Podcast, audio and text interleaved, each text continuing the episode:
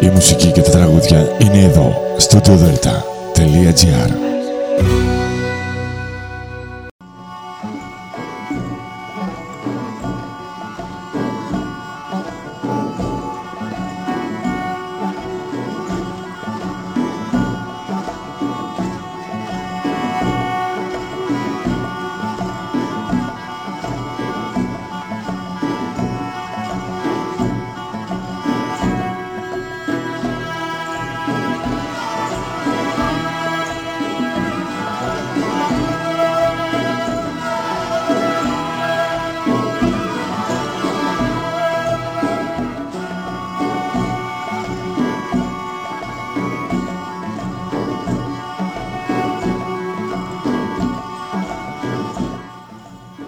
σας ημέρα κυρίες και κύριοι.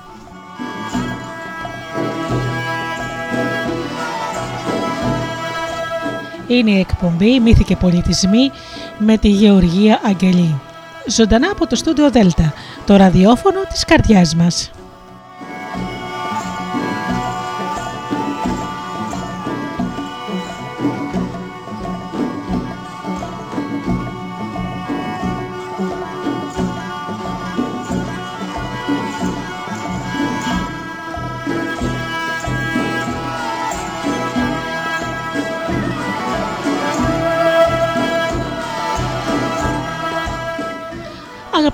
Φίλοι, γεια σας. Και πάλι μαζί σήμερα με τα παραμύθια μας στην εκπομπή «Μύθοι και πολιτισμοί». Σήμερα παραμύθια από τη Σλοβακία.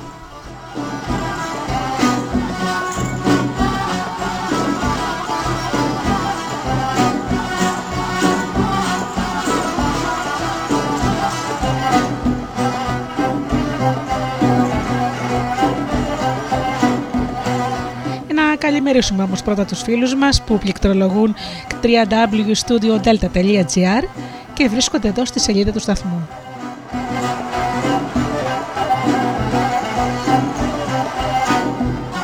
Καρε- Καλημερίζω και τους φίλους που μας ακούν από τις μουσικές σελίδες τις οποίες φιλοξενούμαστε όπως είναι το Live24.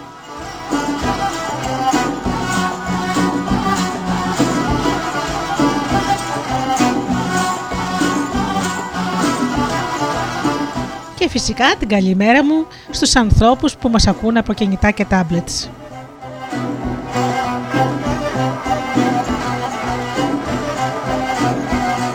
Την αγάπη μου και την καλημέρα μου στους φίλους και συνεργάτες, τον Τζίμι, την Αφροδίτη και την Ωρα.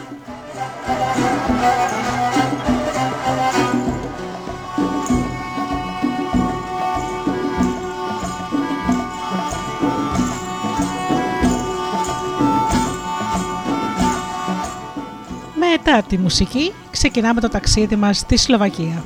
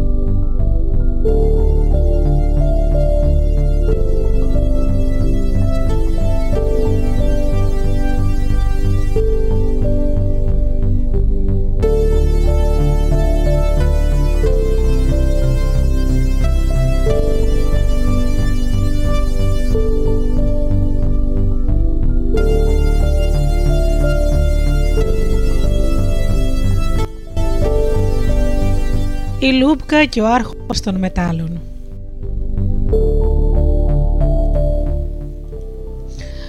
Πάνε χρόνια πολλά από τότε. Κανείς δεν το θυμάται πια. Έμενε στα μέρη μας μια χειρά φτωχή και είχε μια όμορφη μοναχοκόρη. Λούπκα τη λέγανε. Η μητέρα ήταν γυναίκα ταπεινή, μα το κορίτσι δεν της έμοιαζε. Πιο υπεροπτικό πλάσμα δεν υπήρχε σε ολόκληρο τον κόσμο.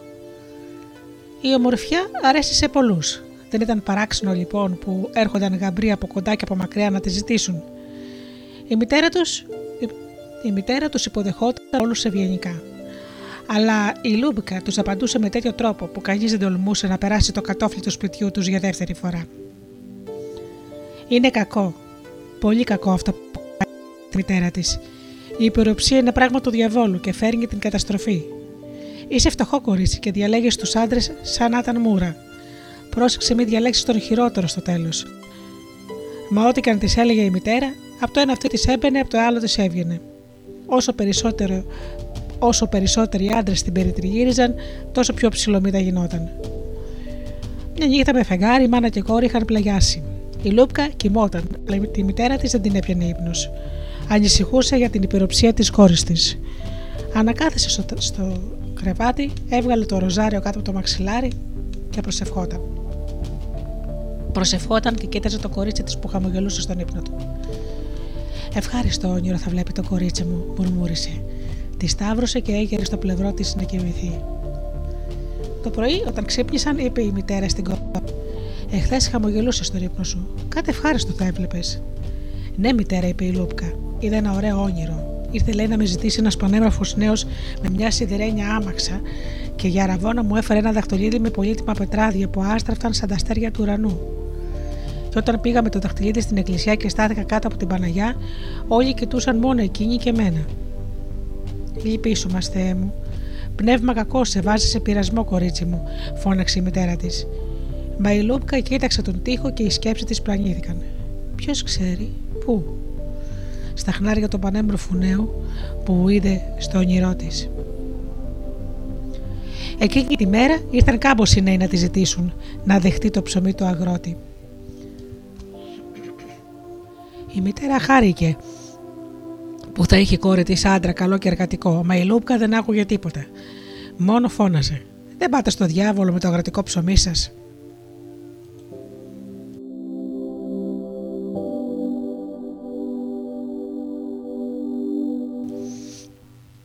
Α έρθει αυτός ο αγρότης με μια μπρούτζινη άμαξα και ας μου φέρει για ραβόνα ένα χρυσό δαχτυλίτι με πολύτιμα πετράδια που θα λάμπουν σαν αστέρια του ουρανού και θα τον πάρω. Το επόμενο βράδυ η Λούπκα κοιμότανε πάλι. Η μητέρα της όμως δεν είχε ύπνο. Την ανησυχούσε η πυροψία της κόρης της. Ανακάθεσε στο κρεβάτι, έβγαλε κάτω το μαξιλάρι το ροζάριό της και προσευχόταν. Ξαφνικά η Λούπκα γέλασε δυνατά στον ύπνο της. Τι να βλέπει πάλι, αναρωτήθηκε η μητέρα. Αποτελείωσε την προσευχή της, σταύρωσε το κορίτσι και ξάπλωσε στο πλευρό του. Όμως ο ύπνος δεν έλεγε να την πάρει. Κόντευε πρωί όταν κατάφερε να κλείσει λίγο τα μάτια της. Μόλις ξύπνησε, με ρώτησε η μητέρα το κορίτσι.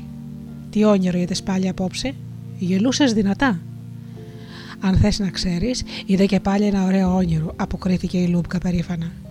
Ήρθε λέει να με ζητήσει ένας πανέμορφος νέος με μια ασημένια άμαξα και μου έφερε για ραβόνα ένα χρυσό καπέλο που έλαμπε σαν το φεγγάρι στον ουρανό. Και όταν πήγαμε το καπέλο στην εκκλησιά και στάθηκα κάτω από την Παναγιά, όλοι κοιτούσαν πιο πολύ εμένα παρά εκείνη. Λυπήσου μα, Θεέ μου, Πνεύμα κακό σε βάζει σε πειρασμό, κορίτσι μου, φώναξε η μητέρα και άρχισε να οικετεύει με κλάματα την κόρη της. Προσευχήσου και ζήτα από τον Άγιο Πατέρα να αποτρέψει το κακό το πνεύμα που σε βάζει σε πειρασμό. Έκλαιγε η μητέρα και κλιπαρούσε, μα η Λούπκα δεν άκουγε τίποτα. Άνοιξε το παράθυρο και κοίταξε τα λουλούδια της, γυρεύοντας τα ομορφότερα για να στολίσει το καπέλο που θα της έφερνε ο πανέμορφος νέος, αν ερχόταν στα αλήθεια. Εκείνη τη μέρα ήρθαν κάμποσοι άντρες να τη ζητήσουν να δεχτεί το ψωμί του Άρχοντα. Η μητέρα δεν ήξερε πώς να ευχαριστήσει το Θεό για την τύχη που χαμογέλασε στην κόρη της, αλλά η Λούμπκα τους φώναξε. Δεν πάτε στο διάβολο με το εργατικό ψωμί σας. Α έρθει αυτός ο Άρχοντας να με πάρει με μια σημαίνια άμαξα και ας μου φέρει για ραβόνα ένα χρυσό καπέλο που θα λάμπει σαν το φεγγάρι στον ουρανό και θα τον πάρω. Το τρίτο βράδυ η Λούμπκα χυμόταν, ενώ η μητέρα της ξαγρυπνούσε. Πίκρα μεγάλη είχε στην ψυχή για την υπεροψία της κόρης της. Ανακάθεσε πάλι στο κρεβάτι και έβγαλε κάτω από το μαξιλάρι το ροζάριό της για να προσευχηθεί. Δεν πρόλαβε καλά-καλά να κάνει το σταυρό της και η Λούπκα άρχισε να γελάει δυνατά στον ύπνο της. Γελούσε, γελούσε, χωρίς θεματισμό. Τι βλέπει πάλι αυτή η καημένη, παραπονιόταν η μητέρα της και προσπαθούσε να την ξυπνήσει να προσευχηθεί και εκείνη. Όμως η Λούπκα το μόνο που έκανε ήταν να αλλάζει πλευρό και να συνεχίζει τον ύπνο της. Ύστερα άρχιζε πάλι να γελάει. Αυτό γινόταν συνέχεια ίσα με το πρωί. Η μητέρα δεν μπόρεσε να κλείσει μάτι. Όταν η Λούπκα ξύπνησε, τη ρώτησε η μητέρα της. Τι έβλεπες στον ύπνο καημένη, όλη τη νύχτα γελούσε σαν τρελή. Κύριε μου, θέλεις να μου κάνεις πάλι, ε! Εγώ όμως δεν το χρειάζομαι, αποκρίθηκε εκείνη. Πες μου, σε παρακαλώ, τι σου συμβαίνει; Φοβάμαι για την ψυχή σου. Δεν χρειάζεται να φοβάσαι τίποτα. Αν θες να ξέρεις, είδα πάλι ένα ωραίο όνειρο. Ήρθε, λέει, να με ζητήσει ένας πανέμορφος νέος με μια χρυσή άμαξα και μου έφερε για ραβόνα ένα χρυσό φόρεμα που έλαμπε σαν τον ήλιο στον ουρανό. Και όταν μπήκα με αυτό το φόρεμα στην εκκλησιά και στάθηκα κάτω από την Παναγιά, όλοι κοιτούσαν εμένα και όχι εκείνη. Λυπήσου μα, Θεέ μου, φώναξε η μητέρα. Αλλά η Λούπκα πήδηξε από το κρεβάτι, άρπαξε ένα καλοκαιρινό πανοφόρι και έφυγε βρετώντας πίσω της την πόρτα. Η μητέρα έμεινε μόνη και λυπημένη στο δωμάτιο για να προσευχηθεί και να κλάψει. Εκείνη τη μέρα ακούστηκε ξαφνικά μεγάλο σαματά στον δρόμο. Η Λούμπκα πήγε στο παράθυρο και τι να δει. Μπροστά στο σπίτι του σταμάτησαν τρεις άμαξες με πλούσια εντυμένους κυρίους. Η πρώτη ήταν μπλουτζίνη, η δεύτερη ασημένια και η τρίτη χρυσή. Την κάθε άμαξα την έστελαν έξι άλογα με διαφορετικό χρώμα το καθένα. Από τη χρυσή άμαξα κατέβηκε ένας πανέμορφος νέος με πράσινο πουκάμισο, κόκκινο παντελόνι και άσπρο παναφόρι. Άστραφτε ολόκληρος από τα πολύτιμα πετράδια. Η Λούπκα σκέπασε τα μάτια της με το χέρι όταν τον αντίκρισε. Ο νέος προχώρησε πρώτος. Οι άλλοι τον ακολούθησαν και όλοι μαζί πήγαν κατευθείαν στο σπίτι της χείρας. Όταν μπήκαν μέσα, χαιρέτησαν ευγενικά τη μητέρα και την κόρη. Η μητέρα τρόμαξε τόσο πολύ που δεν μπορούσε να βγάλει κουβέντα, αλλά η Λούμπκα τους υποδέχτηκε όμορφα με χίλιες δυο περιποιήσεις και τους τριγύριζε τυβίζοντα σαν χελιδόνι. Σκούπισε αμέσως με την άσπρη της ποδιά τους πάγκους και τους είπε να καθίσουν. Ευχαριστούμε, άρχισε ο γεροντότερος, αλλά δεν θα καθίσουμε σε ευλογημένο μέρος σε αυτό το σπίτι που δίνει από όλα, καλά, από όλα τα καλά ο Άγιος Πατέρας πριν σας πούμε τι γυρεύουμε. Ορίστε, πείτε μας τι προστάζετε και εμείς θα κάνουμε ευχαρίστως ό,τι μπορούμε για να σας εξυπηρετήσουμε, είπε με σεβασμό η χείρα. Δεν θα, δεν θα, δεν θα σας προστάξουμε τίποτα. Θα σας παρακαλέσουμε για κάτι, συνέχισε ο γεροντότερος. Στον κήπο σας έχετε ένα πανέμορφο λουλούδι. Εσείς, μητέρα, μπορεί να μην το ξέρετε καν, αλλά εμείς θα είμαστε πολύ χαρούμενοι αν το παίρναμε στο δικό μας κήπο. Αχ, εγώ είμαι μια φτωχή χείρα, αποκρίθηκε η μητέρα της Λούμπκα. Φτωχό είναι και ο κήπος μου. Δεν ξέρω να έχω κανένα λουλούδι που θα μπορούσε να, μας δώσει, να σας δώσει τόση χαρά. Μα ναι, συνέχισε ο γέρος. Ο Θεός σας έδωσε μια καλή κόρη, την οποία αν συμφωνείτε θέλει από εδώ ο άρχοντάς μας να πάρει στο πλευρό του πιστή και ειλικρινή γυναίκα. Τα λόγια του γέρου μπέρδεψαν τελείως τη μητέρα. Για πολλή ώρα δεν ήξερε τι να απαντήσει. Συγχωρέστε με, σας παρακαλώ, μα δεν ήθελα όπως κάνει όλος ο κόσμος να ξέρω τι ψωμί ζητάτε να δεχτεί το κορίτσι μου, είπε στο τέλος. Ψωμί από εδώ, ψωμί από εκεί, χαμογέλασε ο νερό. Ό,τι ψωμί ζητήσετε θα πάρετε. Μα μπρούτζινο, μα ασημένιο, μα χρυσό. Εγώ είμαι ο άρχοντας των μετάλλων, ο κύριος των ορυχείων. Σε όποιον δώσω, εγώ, έχει, και σε όποιον δεν δώσω, δεν παίρνει ποτέ. Η μητέρα αναρωτιόταν τι μπορεί να σήμαιναν τα λόγια αυτά. Δεν είχε ακούσει ποτέ για, κάτι, για τέτοιον κύριο. Η Λούμπουκα όμως δεν περίμενε την απάντηση της μητέρας της. Έτρεξε στον κήπο, έκοψε τα πιο όμορφα λουλούδια και τα έδωσε στον άρχοντα των μετάλλων. Εκείνος της έδωσε για ραβόνα ένα χρυσό δαχτυλίδι με πολύτιμα πετράδια και ένα χρυσό καπέλο και ένα χρυσό φόρεμα. Έτσι λοιπόν συμφώνησαν και έγιναν οι αραβόνα και μπήκε η Λούμπκα στο δωμάτιο να ετοιμαστεί για το γάμο. Δεν κάλεσε τις φίλες της να την αποχαιρετήσουν με τραγούδια, να την τύσουν και να τη συντροφέψουν ως τον ναό του Θεού. Μόνη της ντύθηκε, και όταν βγήκε από το δωμάτιο στολισμένη, οι κύριοι παραλίγο να λιποθυμήσουν από την τόση ομορφιά. Ούτε η ίδια η μητέρα της δεν την αναγνώριζε. Μα η Λούπκα δεν νοιαζόταν πια καθόλου για αυτήν. Τι καημένη τη χείρα. Με χίλια δυο βάσανα τη μεγάλωσε και τώρα η ψηλομύτα η κόρη της δεν βρήκε ούτε μια λέξη να της πει, ούτε ένα ευχαριστώ. Ξεκίνησαν για το γάμο λοιπόν. Άδειασε το χωριό. Νέοι και γέροι έτρεξαν όλοι στην εκκλησία. Έλα ο όταν μπήκε μέσα η Λούπκα. Και όταν στάθηκε κάτω από την εικόνα της Παναγιάς, όλοι εκείνοι κοιτούσαν. Κανείς δεν σήκωσε τα μάτια του να δει την Αγία Μητέρα. Κανείς δεν σκέφτηκε να προσευχηθεί. Μετά το γάμο οι δύο νέοι ανέβηκαν στην Χρυσή Άμαξα και οι υπόλοιποι στην Ασημένια και την Προύτζινη. Όταν περνούσαν από το σπίτι της χείρα, η Λούπκα πρόσταξε τον αμαξά να τρέξει πιο γρήγορα. Η μητέρα πετάχτηκε στον δρόμο για να αποχαιρετήσει το κορίτσι, μα δεν πρόλαβε ούτε στα μισά να φτάσει. Η πομπή είχε ήδη εξαφανιστεί. Η ντροπιασμένη μητέρα σοριάστηκε εκεί, στη μέση του δρόμου. Οι καλοί γείτονες τη σήκωσαν και την έβαλαν στο κρεβάτι της. Δεν ξανασηκώθηκε. Τη σκότωσε η υπεροψία της κόρης της.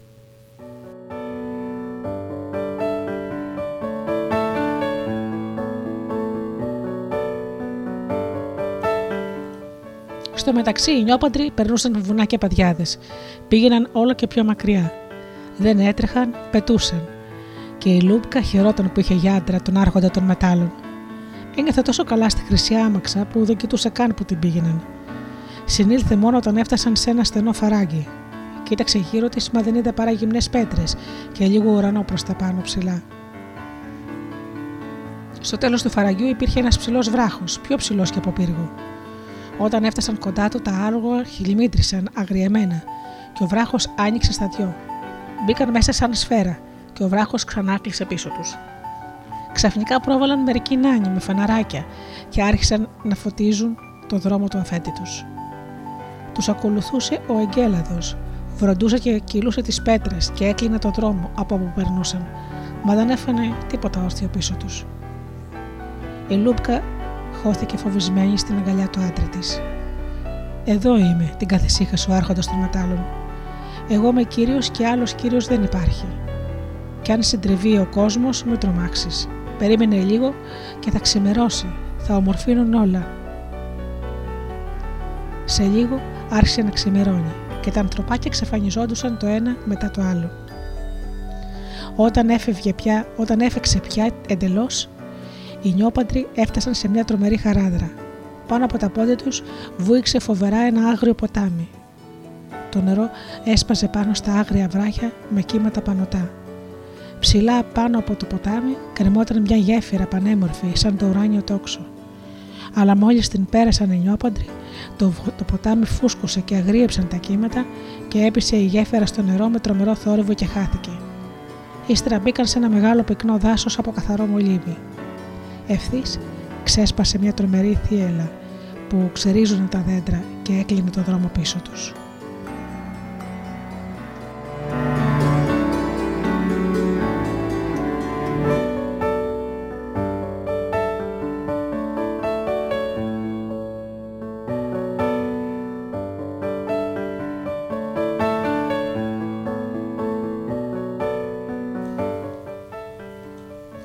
Όμως, όταν βγήκαν από το δάσος, όλα ξαφνικά ομόρφιναν. Μπροστά τους απλώθηκε μια πανέμορφη πεδιάδα, τριγυρισμένη από δάση με πανύψηλα δέντρα. Στη μέση της πεδιάδας, πάνω σε ένα σιδερένιο βράχο, βρισκόταν το κάστρο του Άρχοντα των Μετάλλων, φτιαγμένο από καθαρό κρίσταλο. Δεν πίστευε στα μάτια της η Λούπκα όταν μπήκε στο παλάτι και είδε πόσο όμορφο ήταν. Ό,τι είναι δικό μου είναι και δικό σου, είπε ο Άρχοντας των Μετάλλων στην όμορφη γυναικούλα του, και εκείνη ένιωσε τόσο τυχερή που δεν θα άλλαζε τη θέση της με καμιά βασίλισσα στη γη. Μα η χαρά της δεν θα κρατούσε πολύ. Μια φωτεινή τραπεζαρία ήταν έτοιμη για το μεγάλο γλέντι. Κάθισαν όλοι γύρω από ένα μακρύ τραπέζι και άρχισαν να τρώνε, να πίνουν και να γελούν.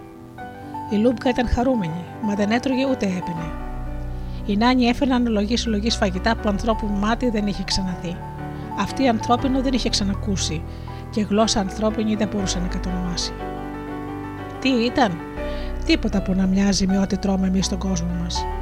Γιατί όπως θα καταλάβετε, η Λούπκα βρισκόταν ήδη στον άλλο κόσμο. Τελικά η νιόπαντρη πίνασε και ζήτησε λίγο ψωμί. Ο άρχοντας των μετάλλων πρόσταξε τα ανθρωπάκια να φέρουν αμέσως τρία καρβέλια. Ένα μπρούτζινο, ένα σεμένιο και ένα χρυσό. Η Λούμπκα όμως είπε πως δεν μπορεί να τα φάει αυτά. Τι να σου κάνω, γυναικούλα μου, είπε λυπημένος ο άρχοντας των μετάλλων. Εμείς εδώ δεν έχουμε άλλα. Εκείνη τη στιγμή η Λούμπκα, η Λούμπκα κατάλαβε πως βρισκόταν εκεί που κρίνονται οι άνθρωποι και η περήφανη ψυχή της γέμισε με τρόμο αφάνταστο. Κάποτε έδιωχνε με άσχημο τρόπο τους γαμπρούς που πήγαιναν να τη ζητήσουν να μοιραστούν μαζί της το ψωμί τους. Και να, που καταράστηκε η ίδια τον εαυτό της. Να που βρέθηκε στον τόπο που δεν βγάζει ψωμί για τους ανθρώπους. Ήθελε να γίνει μεγάλη κυρία και έγινε. Ήθελε να έχει πλούτη πελά και απόκτηση. Τώρα όμως θα επέστρεφε ευχαρίστως την τίμη αυτόχεια της στη μητέρα που ντρόπιασε. Μα δεν εφελούσε τίποτα πια. Η μητέρα της ήταν στον τάφο και ο δρόμος της επιστροφής κλειστός. Μόνο μια φορά το χρόνο, τότε που ανοίγει η γη, της επιτρεπόταν να βγει σε τούτο τον κόσμο. Μα ούτε και τότε παρουσιαζόταν στους ανθρώπους. Μοναχά κάπου κάπου την άκουγαν να κλαίει στον τάφο της μητέρας της και να της διηγείται την, κα... την κατάρα που την βάραινε. Τρεις ημέρες μπορούσε να χαρεί στον πάνω κόσμο. Ύστερα, ήθελα δεν ήθελε, έπρεπε να επιστρέψει στον πλούτο της απελπισίας της. Εκεί βρίσκεται η Λούπκα μέχρι σήμερα, εκτός αν τη λυπήθηκε ο Θεός.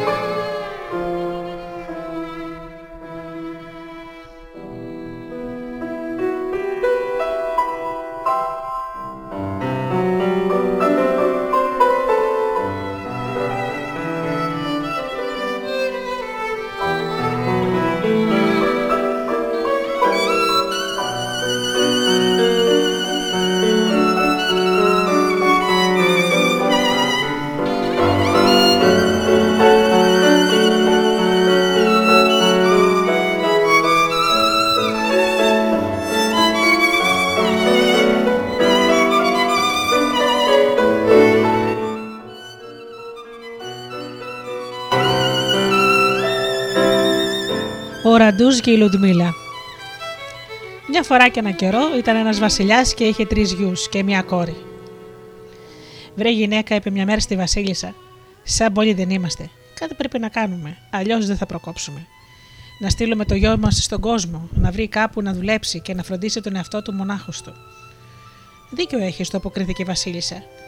Καλύτερα να στείλουμε τον Οραντούζ. Σωστό λόγο, είπες η γυναίκα. Συμφώνησε ο Βασιλιάς. Και εγώ τον Οραντούζ σκεφτόμουν. Ετοίμασε τα πράγματά του να φύγει με την ευχή μας. Αυτός μπορεί να μην χαθεί στον κόσμο. Έτσι λοιπόν του ετοίμασαν ότι ήταν να πάρει μαζί του. Ο Ραντούζ αποχαιρέτησε τους γονείς του και διάβηκε βουνά και παιδιάδε, ημέρε πολλές, ώσπου έφτασε σε ένα έρημο βουνό. Εκεί είδε ένα σπίτι. Εδώ θα χτυπήσω. Ίσως με πάρουν στη δούλεψή τους, σκέφτηκε. Στο σπίτι έμεναν τρεις άνθρωποι και μια Γεζιμπάμπα. Ο άντρα της, ο άντρας της, ο Γεζιμπάμπελ και ένα όμορφο κορίτσι η Ζλουντμίλα.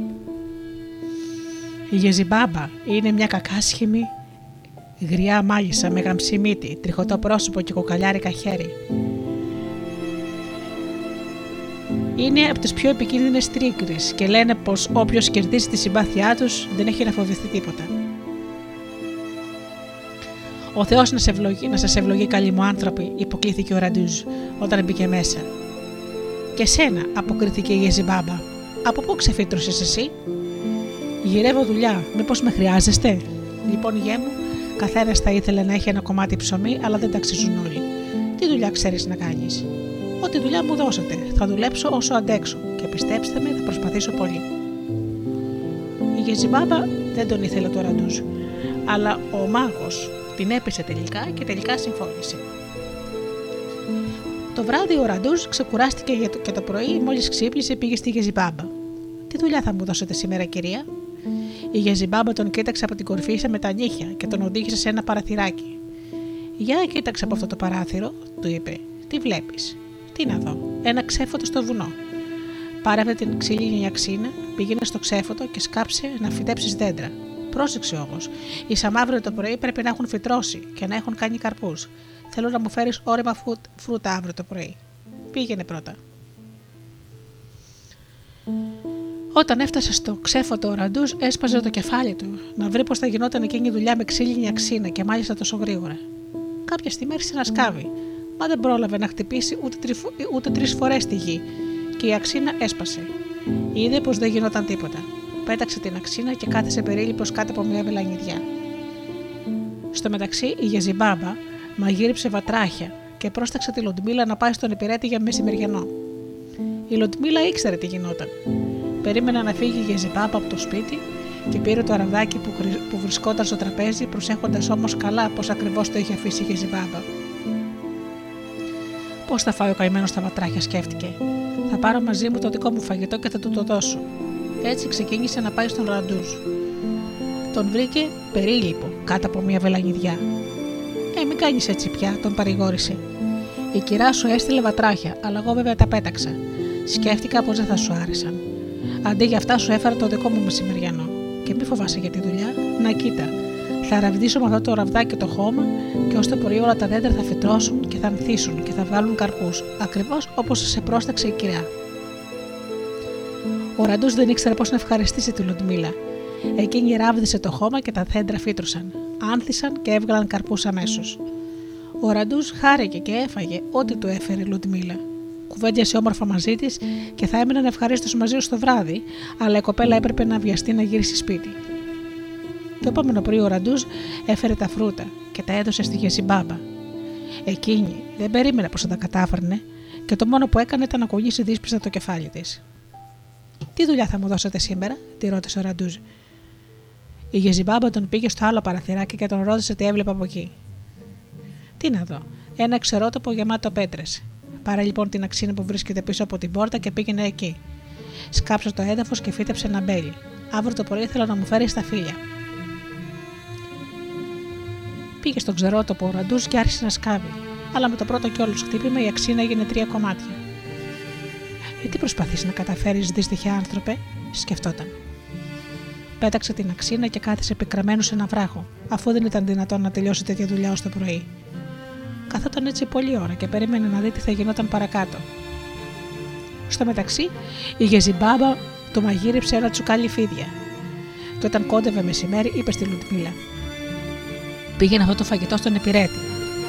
Εκείνη υπάκουσε, αλλά πήρε μαζί της το ραβδάκι και το φαγητό της. Ο Ραντούς την περίμενε με υπομονησία. Η καρδιά του σκύρτησε από χαρά όταν την είδε να έρχεται από μακριά. Καλά που ήρθες. Εγώ κάθομαι εδώ στενοχωρεμένο από το πρωί. Η δουλειά δεν προχωράει και η αξίνα έσπασε. Αν δεν με βοηθήσεις, θα έχω κακό τέλος. Ε, μην κάνεις έτσι πια, το αποκρίθηκε η Λουτιμίλα. Η κυρία σου έστειλε φίδια, αλλά εγώ βέβαια τα πέταξα και σου έφερε το δικό μου φαγητό. Έφερε και το ραβδάκι. Θα το φτιάξουμε το αμπέλι και αύριο θα της πας τα φίλια. Του έδωσε το μεσημεριανό της και ράβδισε το χώμα. Την ίδια στιγμή φύτρωσε ένα μπέλι που άνθησε και έκανε στα φίλια. Κουβέντιασαν λίγο ακόμη και ύστερα η Λουτιμίλα πήρε το τσουκάλι και το ραβδάκι και έφυγε. Το πρωί ήρθε στο σπίτι ο Ραντούς με τα σταφύλια. Η Γεζιμπάμπα δεν πίστευε στα μάτια της. Ο Ραντούς της ζήτησε καινούργια δουλειά. Τον πήγε αμέσως στο τρίτο παραθυράκι και του ζήτησε να κοιτάξει και να της πει τι βλέπει. Τι να δω, ένα χωράφι μεγάλο μόνο. Λοιπόν, από το χωράφι αυτό πρέπει να βγάλεις αλεύρι και να μου φτιάξεις ψωμί σαν αύριο το πρωί. Αν δεν το κάνεις, θα δεις τι έχεις να πάθεις. Ο Ραντού τρόμαξε με την απειλή, αλλά τι να έκανε. Πήγε κατευθείαν στη δουλειά του. Στο μεταξύ, τα φρούτα και τα σταφύλια είχαν βάλει στι σκέψει στη Γεζιμπάμπα. Γέρο, είπε στον Γεζιμπαμπέλ. Υπάρχει πρόβλημα. Το κορίτσι μας πρέπει να συνομωτεί με τον υπηρέτη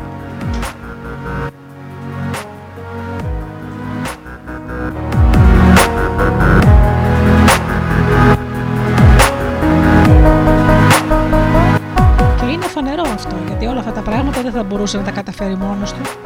Πρέπει να τους ξεσκεπάσω και να τους κάνω να μου το πληρώσουν. Θα δω τι γίνεται όταν του πηγαίνει το φαγητό του το μεσημέρι. Μα τι λες, αποκρίθηκε ο Γιωζιμπάμπελ. Η Λουτμίλα είναι καλό κορίτσι. Τη δοκιμάσαμε παλιότερα και είδαμε πως μας είναι πιστή. Δεν υπάρχει λόγος να αμφιβάλλουμε. Άφησε τα όλα όπως είναι. Τι δουλειά έχεις να τους παρακολουθήσει.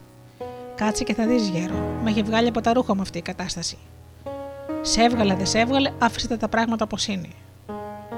Η Γεζιμπάμπα σώπασε. Το μεσημέρι μαγείριψε σαύρε και είπες στη Λουντμίλα να, πάει, να τη πάει στον υπηρέτη. Βέβαια εκείνη κάτι είχε καταλάβει όταν άκουσε τη, τη Γεζιμπάμπα να μιλάει άγρια. Γι' αυτό πήρε προσεκτικά το ραβδάκι, το έχωσε κάτω από την ποδιά της και έφυγε με το τσουκάλι σαν να μην συνέβαινε τίποτα. Ο Ραντούς έσπασε μερικές πέτρες, αλλά πού αλεύρι, πού ψωμί. Περίμενε υπομονωτικά τη Λουντμίλα, ώσπου επιτέλους την είδε να έρχεται. Θα σου έφερνα σαύρε, αλλά δεν ήθελα να φας τόσο απέσιο φαγητό, γι' αυτό σου έφερα το δικό μου, του είπε από μακριά, όταν τον πλησίασε και του το έδωσε. Η κυρά μας υποψιάζεται ήδη πως σε βοηθάω, αλλά ο γέρος κατάφερε να την πείσει. Λίγο έλειψε να σου φέρει η ίδια το μεσημεριανό. Θα καταλάβαινε αμέσως τι κάνουμε, και αν δεν έβαζε ο Θεός στο χέρι του, θα χάναμε και δυο τη ζωή μας. Αχ, ακριβή μου ψυχή, πόσο με βοηθάς. Την ευχαρίστηση ο Ναντούζ. Δεν ξέρω μόνο πώς θα σου το ανταποδώσω θα κουβέντιαζαν πολλή ώρα ακόμη. Αλλά η Λουτμίλα του θύμισε πως είχαν δουλειά. Ράβδισε λοιπόν το χωράφι και ξεπήδηξε αμέσως στη μέση του ένας μήλος και άρχισε να λέθει μόνος του. Και γέμισε το αλεύρι τα, τα τσουβάλια και έκαιγε ο φούρνος και έψινε ψωμί. Και ύστερα η Λουντμίλα μάζεψε τα πράγματά της και έφυγε βιαστικά για το σπίτι. Το επόμενο πρωί έφερε ο Ραντούς έτοιμο ψωμί στο σπίτι και η Ζιμπάμπα πήγε να σκάσει από τη λύσα της, μα δεν είπε παρά Βλέπω πως έκανες όλα όσα σε πρόσταξα. Τώρα θα ξεκουραστείς. Έφτασε το βράδυ. Συμβουλεύτηκε η γριά κάτι το χέρο και πρόσταξε τον Αντούζ να φέρει νερό στο μεγάλο τσουκάλι. Όταν το έφερε, έβαλε το γέρο να το προσέχει και όταν βράσει να την ξυπνήσει. Αλλά η Λουτμίλα έφερε στο γέρο δυνατό κρασί να πιει και εκείνος αποκοιμήθηκε. Ύστερα πήγε στο Ραντούς και του είπε: τα πράγματα είναι άσχημα. Θα σε μαγειρέψουν σε αυτό το τσουκάλι αν σε βρούμε εδώ το πρωί. Όμως, αν μου υποσχεθείς πως δεν θα με ξεχάσεις ποτέ, θα σε ελευθερώσω και θα φύγω μαζί σου. Ο Ραντούς χάρηκε και τη το υποσχέθηκε αμέσως, γιατί δεν θα την άλλαζε με τίποτα στον κόσμο. Η Λουτμίλα έφτιασε λίγο σάλιο πάνω σε ένα αναμένο κούτσουρο, πήρε το μαγικό ραβδάκι και έφυγε γρήγορα με τον Ραντούζ. Σε λίγο ξύπνησε ο Γιαζιμπάμπελ. Η πυρέτη κοιμάσαι ακόμη, δεν κοιμάμαι, απάντησε το Σάλι, αλλά είμαι ακόμα ξαπλωμένος στο κρεβάτι. Υπηρέτη, σήκω και δώσ' μου τις μπότες μου, ξανάπεσε λίγο Γεζιμπάμπελ. Αμέσως, αμέσως, αποκρίθηκε το σάλιο. Μόνο περίμενε να βρω τα σαντάλια μου. Εκείνη τη στιγμή ξύπνησε η Γεζιμπάμπα. Λουτμίλα, σήκω και δώσ' μου το φουστάνι μου. Αμέσως, αμέσως, είπε το σάλιο, να συγκυριστώ πρώτα λιγάκι. Τι συγκυρίζεσαι το σύνορα, είπε η Γεζιμπάμπα. Έφτασα αμέσως, αποκρίθηκε το σάλιο. Η Γεζιμπάμπα ήταν ανυπόμονη. Σήκωσε το κεφάλι της και είδε το άδειο κρεβάτι.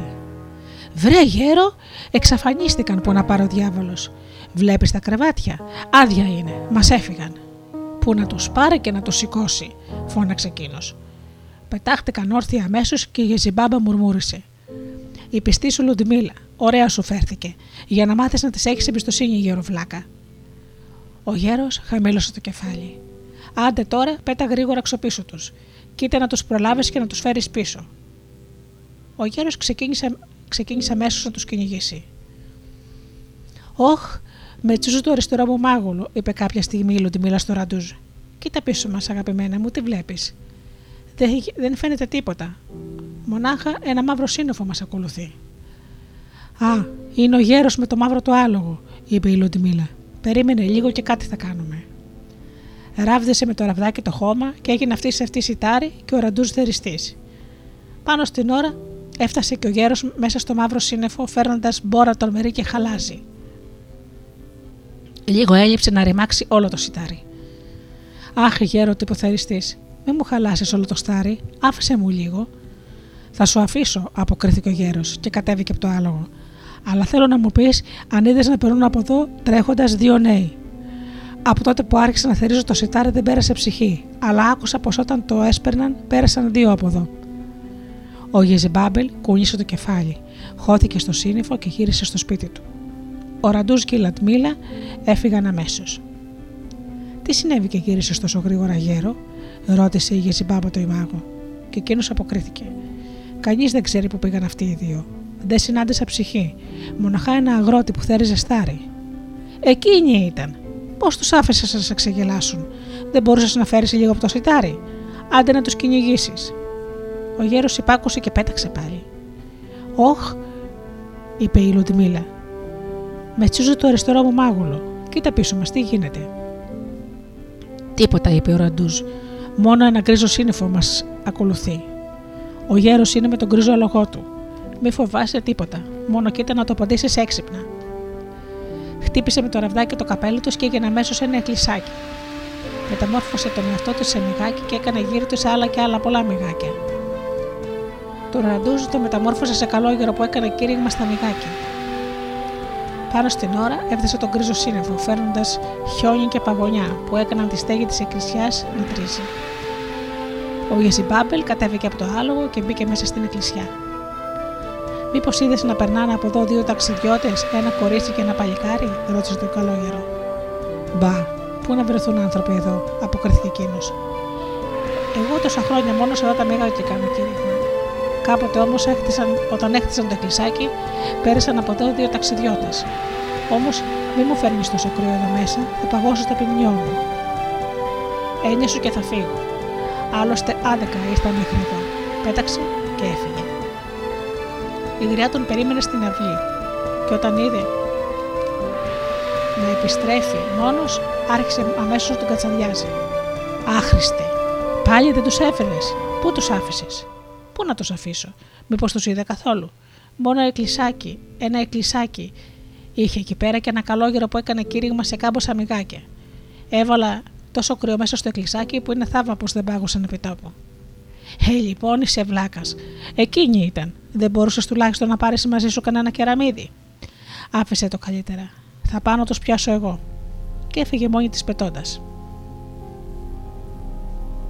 Όχ, είπε η Λουτιμίλα, με τσούζει το αριστερό μου μάγουλο. Κοίτα ραντούζ, μήπως μας ακολουθεί κανείς. Πραγματικά μας πλησιάζει ένα κόκκινο σύννεφο. Η γριά μάγισσα είναι με το κόκκινο λογό της. Μέχρι τώρα τα καταφέραμε. Τώρα πρέπει να φανείς άντρας γενναίος για να την μπερδέψουμε.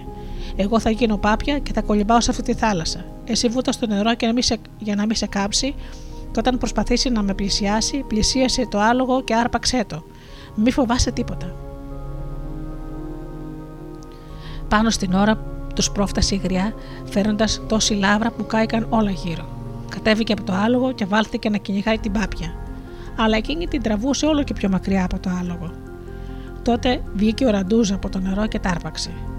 Η πάπια πέταξε πάνω στο άλογο και μεταμορφώθηκε σε κορίτσι. Το καβάλισε και ο Ραντούζ και πέταξαν πέρα από τη θάλασσα. Όταν τους είδε η Γεζιμπάμπα να φεύγουν, άρχισε να βλαστημάει. Καταράστηκε το Ραντούζ να ξεχάσει τη Λουτμίλα αμέσως μόλις τον φιλήσει κάποιος. Στη Λουτμίλα φώναξε: Εσύ, κορίτσι μου, 7 χρόνια να μην μπορείς να τον δεις. Η Γεζιμπάμπα έπρεπε να γυρίσει περπατώντας. Ξέχασε όλα τα μάγια που ήξερε και ο μάγος τη κλέβασε που τον ξεγέλασαν έτσι οι δύο νέοι. Ο Ραντούς και η Λουτμίλα πετούσαν πάνω στο άλογο, ώσπου έφτασαν κοντά στην πόλη των γονιών του. Τι νέα υπάρχουν, ρώτησε ο Ραντού έναν άνθρωπο που ερχόταν από την πόλη. Τι νέα να έχουμε, αποκρίθηκε εκείνος. Ο βασιλιάς μας πέθανε, το ίδιο και η γη και η κόρη του. Μόνο η γριά Βασίλισσα απόμεινε και όλο κλαίει για το γιο της που χάθηκε στον κόσμο. Εμείς τσακωνόμαστε μεταξύ μας ποιος θα γίνει βασιλιάς. Πέθαναν, είπε ο Ραντούζ. Αυτό είναι πολύ κακό. Ύστερα άφησε τον άνθρωπο, πήρε τη Λουντμίλα παράμερα και τη είπε: Ξέρεις τι θα κάνουμε. Εσύ θα μείνεις εδώ κοντά σε αυτό το πηγάδι, γιατί δεν ξέρεις να εμφανιστεί, δεν μπορείς να εμφανιστείς μπροστά στη μητέρα μου με αυτά τα βρώμικα ρούχα.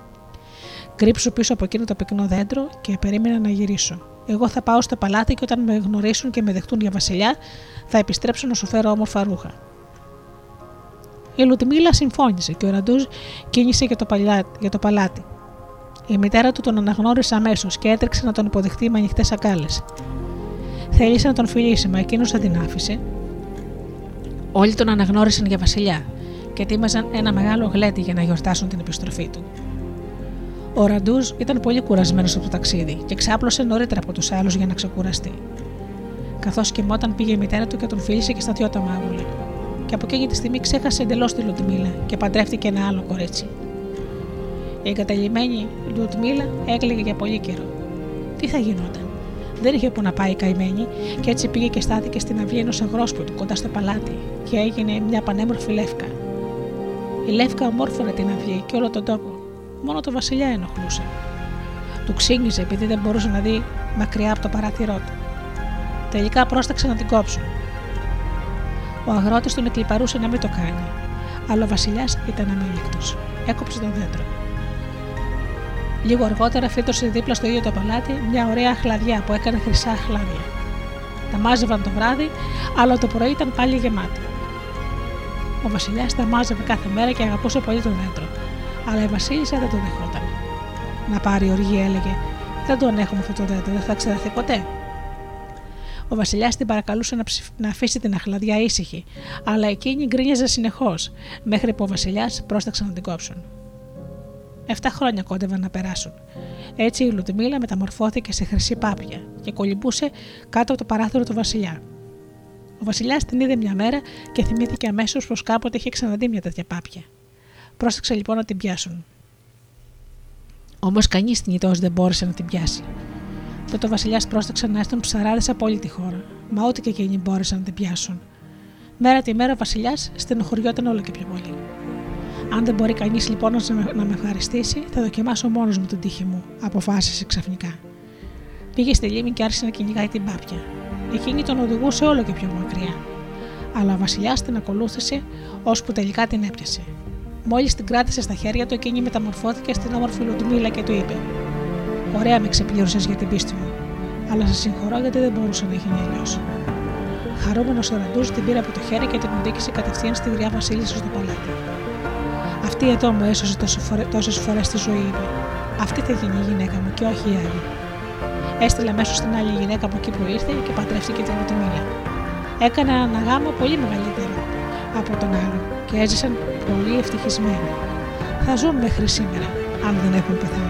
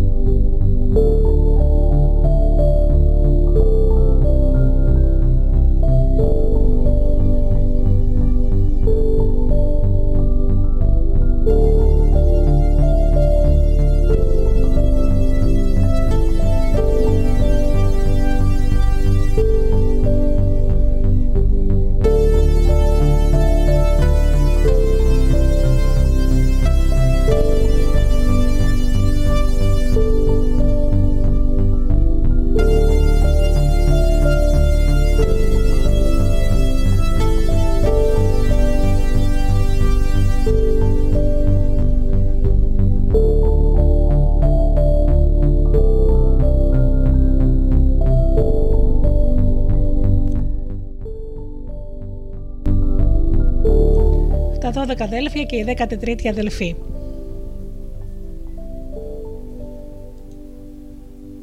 Ένας βασιλιάς είχε 12 γιους.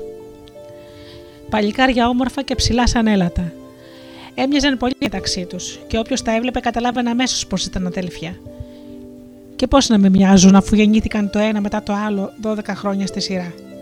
Οι γονείς τους τα αγαπούσαν όλο το ίδιο, μα η μητέρα τους χαιρόταν πιο πολύ όταν έβλεπε το μικρότερο. Όταν τον κοίταζε εκείνο το μικρό, ξεχνούσε κάθε στενοχώρια, και όσο μεγάλωναν τα παιδιά, τόσο μεγαλύτερη γινόταν και η χαρά των γονιών. Κάποτε όμως η Βασίλισσα είδε το μικρό της γιο και, χάρη, και δεν χάρηκε. Στενοχωρημένη ήταν και στενοχωρημένη έμεινε. Μάτια ζητούσαν οι άλλοι ο ένα-ένα να μάθουν το λόγο της στενοχώριας της. Μάτια του ρωτούσαν μήπως δεν της έφτανε η αγάπη τους. Δεν είπε τι. Είχε τώρα μια φορά να κουβεντιάσει με τον Βασιλιά στον κήπο τους, και ύστερα από εκείνη την κουβέντα φάνηκε ακόμα πιο λυπημένη. Μανούλα μου, γιατί είσαι λυπημένη τόσο καιρό, τη ρώτησε ο μικρότερος γιος. Αχ, γέ μου, ακριβέ μου, τι είπε εκείνη. Άσχημο είναι να σου πω. Και ακόμα πιο άσχημο να μην σου πω. Τότε καλύτερα να μου πεις. Θα σου πω λοιπόν, αλλά μακάρι να μην χρειαζόταν. Τέλος πάντων. Έτσι κι αλλιώς δεν πρόκειται να αλλάξει τίποτα. Βλέπεις, γέ μου, είστε 12 αδέλφοι και δεν έχετε μια αδελφούλα. Έτσι το θέλησε μέχρι σήμερα η μοίρα σας και η μοίρα μας. Γιατί ο πατέρας σας ορκίστηκε κάποτε να μην, αφήσει ζωνταν... να μην σας αφήσει ζωντανούς όταν θα αποκτήσει κόρη, ώστε να μην μάθετε ποτέ πως είχατε αδελφή και το κορίτσι πως είχε αδέλφια. Τώρα νιώθω πως είμαι έγκυος και νομίζω πως δεν θα είναι γιος, αλλά κόρη. Αν γεννήσω κόρη, εσείς πρέπει να πεθάνετε. Ο πατέρας δεν θα σας πει τίποτε άλλο, αλλά θα σας στείλει στο άλλο κάστρο μας.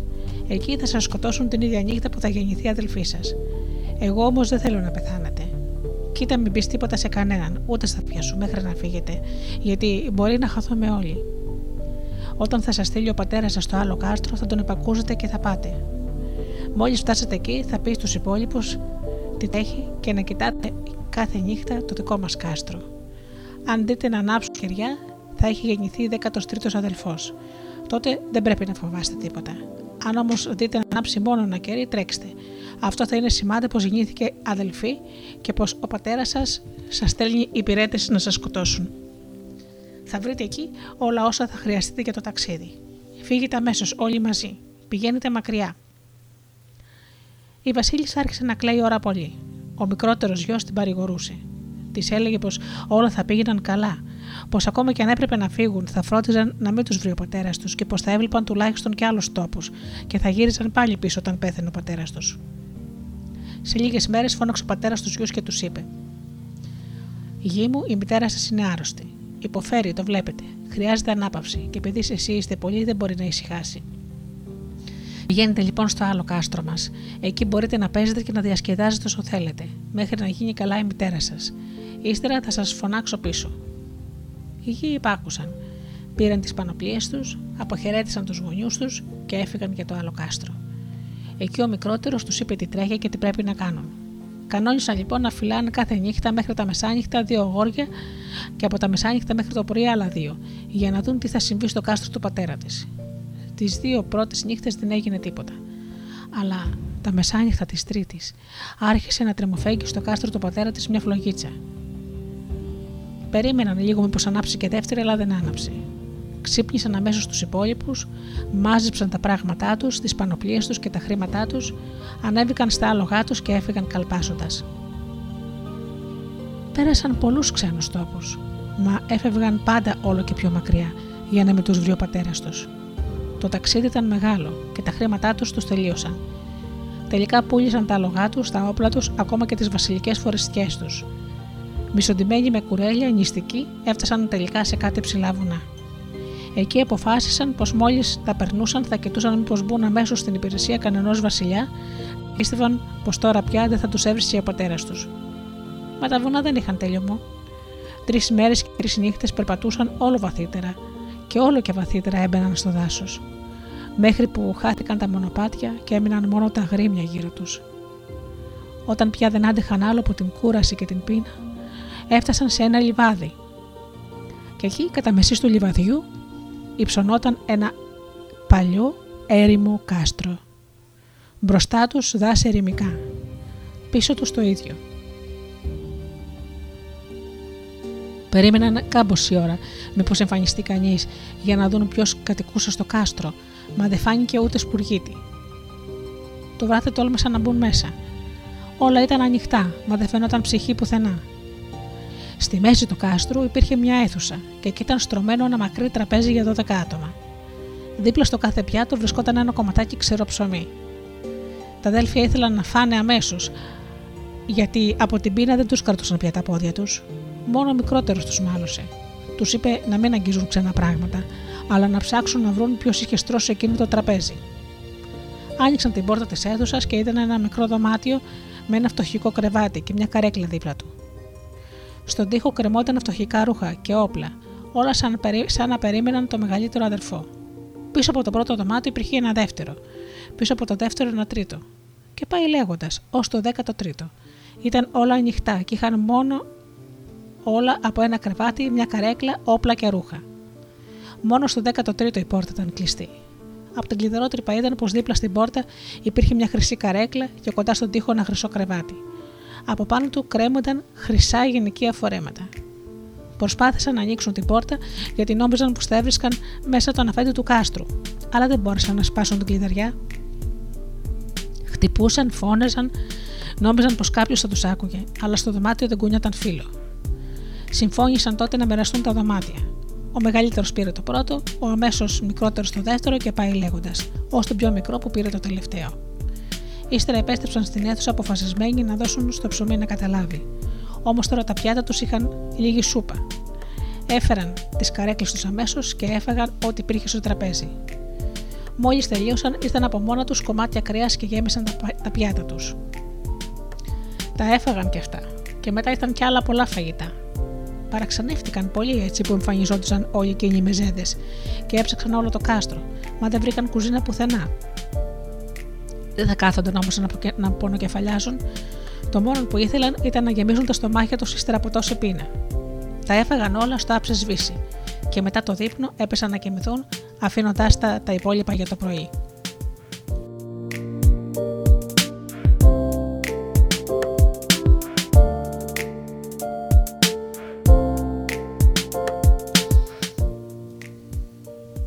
Την άλλη μέρα, όταν ξύπνησαν, ο ήλιος ήταν ήδη ψηλά. Φόρεσαν τα καινούργια ρούχα τους, πήραν τα όπλα τους και συναντήθηκαν όλοι στη μεγάλη αίθουσα. Στο τραπέζι υπήρχε πάλι μια φέτα ψωμί για τον καθένα και φρέσκο νερό. Έφαγαν και άρχισαν να δοκιμάζουν τα καινούργια τους όπλα. Έτσι πέρασαν κάμποσε μέρες. Γυμνάζονταν, διασκέδασαν και περίμεναν μήπως φανεί κάποιος, μα το κάστρο συνέχιζε να είναι έρημο. Σκέφτηκαν λοιπόν πως ήταν μια χαρά κρυμμένη από τον πατέρα τους, αφού μάλιστα είχαν και όπλα και δεν τους έλειπε τίποτα. Βέβαια το φαγητό ήταν απλό και δεν του πολύ άρεσε, γιατί σε Βασιλόπουλα είχαν συνηθίσει στα ψητά κρέατα, αλλά υπήρχε αρκετό κυνηγή γύρω-γύρω και μπορούσαν να κυνηγήσουν όσο ήθελαν. Έτσι και έκαναν. Την πρώτη μέρα στάθηκαν τυχεροί. Έφερε ο καθένας από κάτι για βράδυ. Άλλος λαγό, άλλος πέρδικα, άλλος ελάφι. Έκαναν μεγάλες χαρές. Νόμιζαν πως θα γλύφουν τα δάχτυλά τους όταν τα μαγειρέψουν και τα φέρουν στο τραπέζι αντί για τη σούπα. Όμως το πρωί το κυνήγι εξαφανίστηκε και το βράδυ δεν είχαν στα πιάτα τους παρά μόνο το συνηθισμένο φαγητό και ψωμί. Έτσι περνούσαν οι μέρες και εβδομάδες. Το κυνήγι εξαφανιζόταν κάθε, μέρα, κάθε νύχτα και τα πιάτα τους δεν ερχόταν ποτέ ψητό. Μερικοί θύμωσαν. Ήταν Βασιλόπουλα και έπρεπε να ζουν τόσο φτωχικά. Ήθελαν να φύγουν. Όμως ο μικρότερος δεν τους άφησε τους είπε πως έπρεπε να μείνουν τουλάχιστον μέχρι να τους ξεχάσει και να σταματήσει να τους ψάχνει ο πατέρας τους. Έτσι έζησαν και φτωχικά, με το λίγο φαγητό που έβρισκαν στα πιάτα τους 12 χρόνια. Πού και πού άναβαν φωτιά μέσα στο δάσος και έψαναν κανένα πουλί για μεζεδάκι. Και έβριζαν κάθε τόσο την αδελφή τους και έλεγαν πως θα τη σκότωναν αν την έπιαναν ποτέ, επειδή αν και δεν έφταξε σε τίποτε, έπρεπε να υποφέρουν για χάρη της. Στο μεταξύ, η αδελφή τους μεγάλωνε και άνθιζε η ομορφιά της. Οι γονείς κόντευαν να ξεχάσουν πως είχαν γιους. Τόσο πολύ αγαπούσαν αυτό το κορίτσι που κελαϊδούσε όλη τη μέρα σαν πουλί και γέμιζε χαρά το παλάτι. Χαιρόταν η μητέρα, χαιρόταν και ο πατέρας, κάθε φορά που αντίκριζαν αυτό το χαριτωμένο πλάσμα. Όσο για τα αδέλφια της, δεν θα έπρεπε κανείς να της πει ούτε λέξη. Όταν όμως μεγάλωσε καμπόσο, άρχισε να ρωτά συνέχεια αν είχε ποτέ τη αδελφιά, και λυπόταν πολύ που δεν μπορούσε να παίξει με κανέναν αδελφό ή αδελφή. Έκαναν τα πάντα για να τη το βγάλω με το μυαλό, αλλά εκεί επαναλάμβανε το ίδιο παράπονο. Ειδικά τη μητέρα της τη ζάλιζε όλη μέρα. Δεν σταματούσε να τη ρωτάει. Πες μου, Μανούλα μου, δεν είχα. Ούτε θα έχω ποτέ μου αδελφάκι. Γιατί, αφού όλα τα παιδιά έχουν αδελφούς και αδελφές. Αχ, κοριτσάκι μου, σταμάτα πια να με ρωτάς. Είσαι μοναχοκόρη. Αλλά δεν ήμουν πάντα έτσι, δεν είναι. Ήσουν. Δεν ήσουν, τι σε νοιάζει. Έτσι κι αλλιώς δεν πρόκειται να χαρίσει. Όχι, Μανόλο μου, θα χαρώ, μόνο πες μου. Έτσι συνεχιζόταν η κατάσταση, ώσπου η μητέρα αναγκάστηκε να της διοικηθεί όλη την ιστορία με τα 12 αδέλφια της. Πώς ήταν, τι έκαναν, πώς έφυγαν και πω ο πατέρας τους πρόσταξε να τους γυρέψουν παντού. Λοιπόν, Μανούλα μου, πραγματικά δεν μπόρεσε κανείς να τους βρει. Δεν έμεθε κανείς που πήγαν και χάθηκαν. Όχι, κορίτσι μου, κανείς. Ε, τότε θα πάω εγώ να τους βρω, κι ας είναι πολύ δύσκολο. Δύσκολο, βέβαια, τόσο στρατός δεν μπόρεσε να τους βρει. Πού θα πας εσύ, μικρό κορίτσι; Μα είμαι αρκετά μεγάλη. Θα πάω από χωριό σε χωριό και από σπίτι σε σπίτι και θα ρωτάω παντού. Μήπως πέρασαν από εδώ 12 αδέλφια. Όταν τους πω πως είμαι αδελφή τους και, και πως τους γυρεύω, σίγουρα οι καλοί άνθρωποι που τους είδαν θα μου το πούν. Δεν γίνεται να εξαφανίστηκαν χωρίς να τους δει ποτέ κανείς. Ποτέ κανείς. Με αυτά τα λόγια το κορίτσι προσπαθούσε να πείσει τη μητέρα της και να βρει τα αδέλφια της. Μέχρι που ήρθε ο και ρώτησε τι και λαϊδά η κόρη του. Εκείνη του είπε θερετά πως θα πάει να βρει τα αδέλφια της. Ο Βασιλιάς την παρακάλεσε, την απείλησε, προσπάθησε να την εμποδίσει και άφησε να περάσουν κάμποσες μέρες. Η Βασίλισσα έκλεψε και προσπάθησε να πείσει την κόρη της πω αν έφευγε και εκείνη δεν θα τη έμεινε πια κανείς. Με της δίνει λίγη χαρά. Όμως το κορίτσι ούτε τρόμαξε ούτε μεταπίστηκε. Το μόνο που ήθελε ήταν να φύγει. Τελικά οι γονείς της αναγκάστηκαν να την αφήσουν. Της ετοίμασαν ό,τι χρειαζόταν για το ταξίδι και της έδωσαν πολλά χρήματα und beginnen.